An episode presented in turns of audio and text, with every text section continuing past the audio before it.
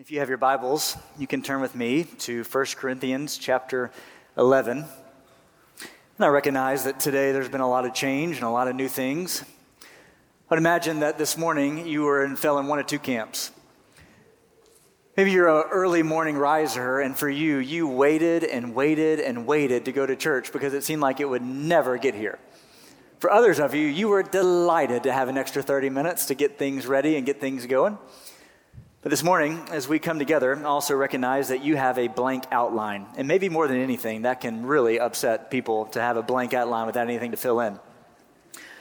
Well, uh, there's a very special reason for that, and uh, it's very important. And so uh, we'll get to that in just a minute. Actually, I'll go and spoil it for you. I just didn't finish my sermon in time. So that's why you have a blank outline. It's a very special reason this morning, indeed. So, 1 Corinthians chapter 11 23 through 27. We spent time uh, preparing our hearts, recognizing today everything that we've sung about has led us to the time where we will take the Lord's Supper. We've looked back at the memorials of those who have passed away this past year, and we've looked at Memorial Day, what it means to celebrate and remember those who have died in, in battle and died as active military. And, and so we come here to finish this day remembering what Jesus has done for us. There's a reason why we take the Lord's Supper on Memorial Day, Sunday, to be reminded of what Jesus has done for us as we look backwards. So, as you look in your Bibles at 1 Corinthians 11, I uh, want to read this for us, and then we'll, we'll launch through it for just a moment, and then we want to spend the bulk of our time preparing our hearts receiving the elements and taking time to examine our hearts. 1 Corinthians 11, 23 through 27. For I received from the Lord what I also delivered to you that the Lord Jesus, on the night when he was betrayed, he took bread. When he had given thanks, he broke it and he said, This is my body, which is for you. Do this in remembrance of me. In the same way, he also took the cup after supper, saying, This cup is the new covenant in my blood. Do this as often as you drink it in remembrance of me. For as often as you eat this bread and drink this cup, you proclaim the Lord's death until he comes. Whoever therefore eats the bread or drinks the cup of the Lord in an unworthy manner will be guilty concerning the body and the blood of the Lord. Let a person then examine himself, and so eat of the bread and drink of the cup. Let's pray together. Lord, would you open our hearts? We read these passages very carefully and cautiously that we want to come to this table examining our hearts, but also recognizing the great grace gift that you have given us. So, Lord, uh, again, we, we want to be antennas up, receptive to all that you will have for us this morning. So, help us. It's in Jesus' name that I pray. Amen. Legendary Baltimore Orioles broadcaster, Jon Miller, always had a, a, special thing that he would do in the broadcast booth as a radio announcer. He had been broadcasting games for many, many years, a legend in his own right. And Jon Miller had this interesting and peculiar habit of putting on the side of his announcing platform with the microphone and all of his notes, he would set an egg timer. Now, Jon Miller was not hungry and eating eggs at the middle of the Baltimore Orioles games. He set an egg timer for three minutes and every three minutes, there's something that he did every three minutes. Any guesses what this famed Orioles broadcaster would do every three minutes? Imagine you're listening to a game on the radio as you're driving home or you're going somewhere. What, what needs to happen about every three minutes as you're watching a game? You got to know the score, right? This legendary broadcaster recognized that after three minutes, his listeners would often begin to get a little anxious, not, not remembering the score, worried about the score, always trying to think about, now, why are we doing this if the score is this? And the score every three minutes just would calm the nerves. To know the score in that moment, even if you're winning or losing, you gotta know the score, right? You, so you hear now on broadcasters about every three, four minutes, they're always gonna say, top of the ninth, we have three to two. Uh, here we go, bottom of the ninth, bottom of the stretch, we have three to two. They're always gonna give you the score constantly. It's why in the middle of a game or during the game that you're watching on TV, the score is always listed. And you know that you get a little antsy when they take the score down and put something else up. You want to know how what's the score? What inning is it? What's going on? You always want to know what's going on in the game. I think there's a reason why. Systematically, Jesus says is as often as you do this, do this in remembrance of me. We've, we've come today to remind ourselves of the score, to remind ourselves who has won, what has happened, to look back and remember no matter what's going on, no matter what crazy things are happening in our world, that today we've come here to set the score, to remember the score. And what is the score? Jesus has won. Jesus has indeed come to this earth, lived a sinless and perfect life. He died on the cross and he rose on the third day triumphantly over death and sin. Everything has been overcome. And at times, we just need to remember that. At times, we just need to stop what we're doing and systematically come to this table with one heartedness to say, man, there's, there's a lot of mess going on. There's a lot of craziness happening. There's a lot of things happening all around me. But we've come this day to remember the score that in your sin, Jesus has overcome it. In death, Jesus has risen victoriously. No matter what the circumstances you face, no matter the difficulties that you're walking through presently, right now, remind yourself of the score. Jesus has won. Death has been defeated. Your sins are no longer stinging any longer. If we look at the scripture, we begin to ask ourselves a central kind of question How do you remember? How do you remember things? I'll just ask you, how did you remember that the service started at 10:15 this morning? Did anybody have to put up a note or did you put something up in front of you? Did you have a timer on your calendar system that would remind you? I have a wonderful app on my phone called Todoist, and I have put my entire life into this thing. When to change air filters, when to take the trash out, when it's different birthdays and anniversaries, every conceivable possible thing that I need to do is in this one central app. If it goes down, I am toast. Just lost. Grocery list. Every conceivable possible thing that needs to be done is in this central nervous system of my life in this little app called Todoist. Everything's in there. And it's so helpful to systematically get these little notifications and notes. But how do you remember things? Do you put little rings around your finger? Do you put little twine around your finger to remember that you're supposed to remember something? Do you write lists down? How, how's your system of remembrances? We come to this Memorial Day. Last Sunday night, we had a, a rededication service for the large roll of honor uh, meant to signify the men and women who have served during World War II. And right outside of Stakely Sanctuary, you'll see right now on display, and more, more in the future, it'll be on the wall there, but this beautiful big roll of honor. And every time you walk by it, you're reminded of the men and women who served in our country. It's a reminder to pray for uh, our country. It's a reminder to pray for men and women who are serving actively. Every time you see it, it's a remembrance moment for you to recall so many different things. How about you in your life? You have pictures up around your house to remember certain life events. You have pictures of your wedding day to remember the day that you got married. You have pictures of your children. You have pictures of the day that you graduated high school or college. You have moments of remembrance all throughout your house of different trips you've taken and moments in your life, right? It's good for us to remember. We're, we're quite forgetful, are we not? Over the course of the next few weeks, we're going to be studying the book of Genesis. Genesis 2, 3, and 4, some critical chapters of Scripture. And right in the middle of it, you see when Adam and Eve fell.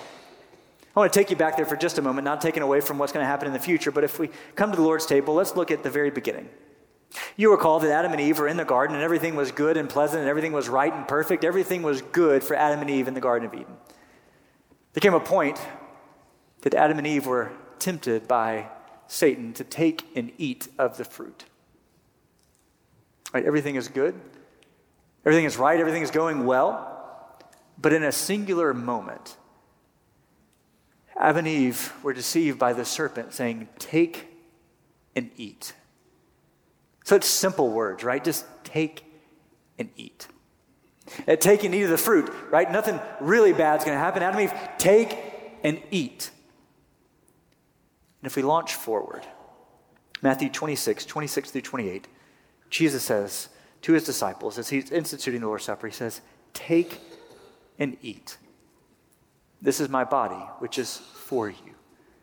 Famed pastor Ligon Duncan said, You come to the table, and Jesus says to us today, He says, Take and eat. What's going on there?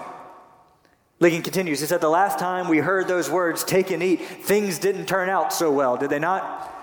The enemy says, Take and eat. The last time we heard those words, it didn't turn out so well, but Jesus here in Matthew 26, 26 through 28 says again, Take and eat. It's effectively Jesus saying, Watch this, Satan. Take and eat. From the Garden of Eden, saying, Take and eat, and sin entering into the world and everything, the effects of which we are feeling to this day. In that moment when Satan said, Take and eat, sin entering into the world. And here Jesus says in Matthew 26, 26, Take and eat. The verbs from Satan that led to the destruction and the fall of mankind here in Matthew 26 are verbs of our salvation. Take and eat. You see, Jesus, not wanting to give us a plaque to remember, not wanting to give us a day to remember his sacrifice, he's given us this meal. Which I find to be so fascinating that of all things Jesus could have given us to remember and reflect on his goodness to us, he's given us a meal. I mean, you think about how intimate and wonderful a meal is. How many of you went on a first date at a at a meal? How many of you have enjoyed getting to know somebody, inviting somebody into your home over a meal? How often do we go to coffee and share bread and coffee with somebody, getting to know somebody? There's something intimate and special about a meal. How often was Jesus accused to be a friend to sinners because he would eat with sinners? And so, isn't it beautiful that here to remember, Jesus didn't give us a plaque to put up in a church? He didn't give us a day on a calendar, He gave us a meal. A meal to remember. So then, how do we take this Lord's Supper? Let me give you three things that you can put on your outline right, right briefly before we take it. How then do we take the Lord's Supper? Number one, we take it with grateful hearts. We take this meal with grateful hearts, recognizing that Matthew 26, 26 through 28, when Jesus was taking the Lord's Supper with his disciples, he was sitting around with, with his disciples who were about to betray him, who were about to deny him, who were about to leave him. Jesus was sitting, recognizing that he's about to go to the cross, to die a painful death, to be denied, to be beaten, to be harassed, and to go to cross and to give his body willingly for us. Yet the first thing that Jesus does is he breaks bread and he gives thanks. In the midst of a group of men who are about to leave and abandon him, in the midst of a future that looked like enduring the cross and the shame and the pain that he was about to experience, Jesus breaks bread and he gives thanks. There's something so unique in the Christian life about giving thanks about saying, Thank you, Lord. So we come to this moment recognizing we were dead in our sins and trespasses, but He has made us alive. The wages of sin is death, but the free gift of God is eternal life. So we come to this moment with hearts exploding with gratitude. I mean, is there anything more antithetical to the believer than to be ungrateful? Everything about us as a believer is a heartbeat of gratefulness. Where would you and I be without the grace of Jesus in our lives? And so we come to this table with a heart exploding full of gratitude, but often to remember. We do it, as Jesus said, as often as you do it, do it in remembrance of me. In the midst of his disciples betraying, in the midst of all this is going on, and can I open my heart to you because this is so often the case when we come to these moments. That I need these moments of remembrance so badly. Because oftentimes the enemy likes to whisper subtle lies in my own heart. Mark, there's no way God could love you. Mark, you've fallen too far. Mark, you've messed up. You've you should be ashamed of yourself. Mark, surely God would not love you. Surely God is not with you. Surely God is with somebody else, not with you.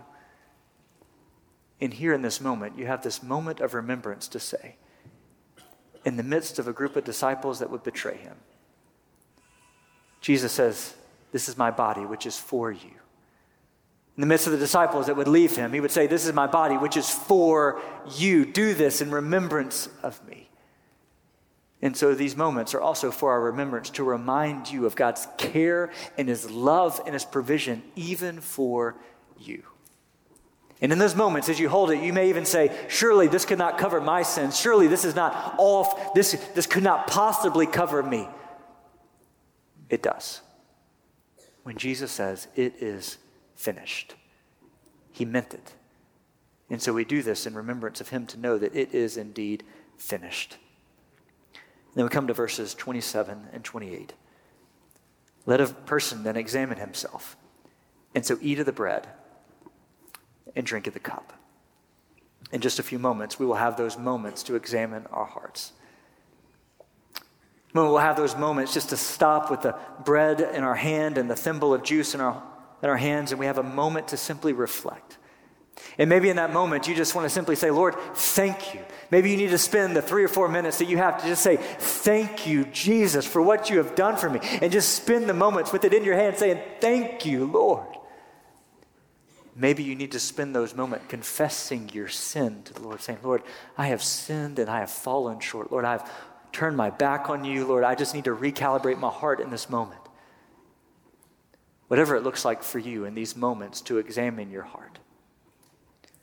Don't simply waste the moment that you've been given to examine. Let your heart overflow with thanksgiving. Let your heart overflow with joy in the joy of your salvation. As I pray, I'm going to ask Eddie and Justin to come up and uncover the elements, and our, our deacons will, as a, as a demonstration of their servant heartedness, will serve you these elements. We're, we're going to take them all together, so I would encourage you as the music plays to simply hold them in your hand and wait for us to take them together, using the opportunity to examine your heart in these moments. Let me pray, and then I'll ask them to uncover. Lord, we thank you. Lord, we pause in this moment with simple thanksgiving. As this music plays and as we have the opportunity to, to examine our souls, Lord, would we listen well? Would our hearts be in tune to you? We love you. We thank you for Jesus. It's in his name that we pray. Amen.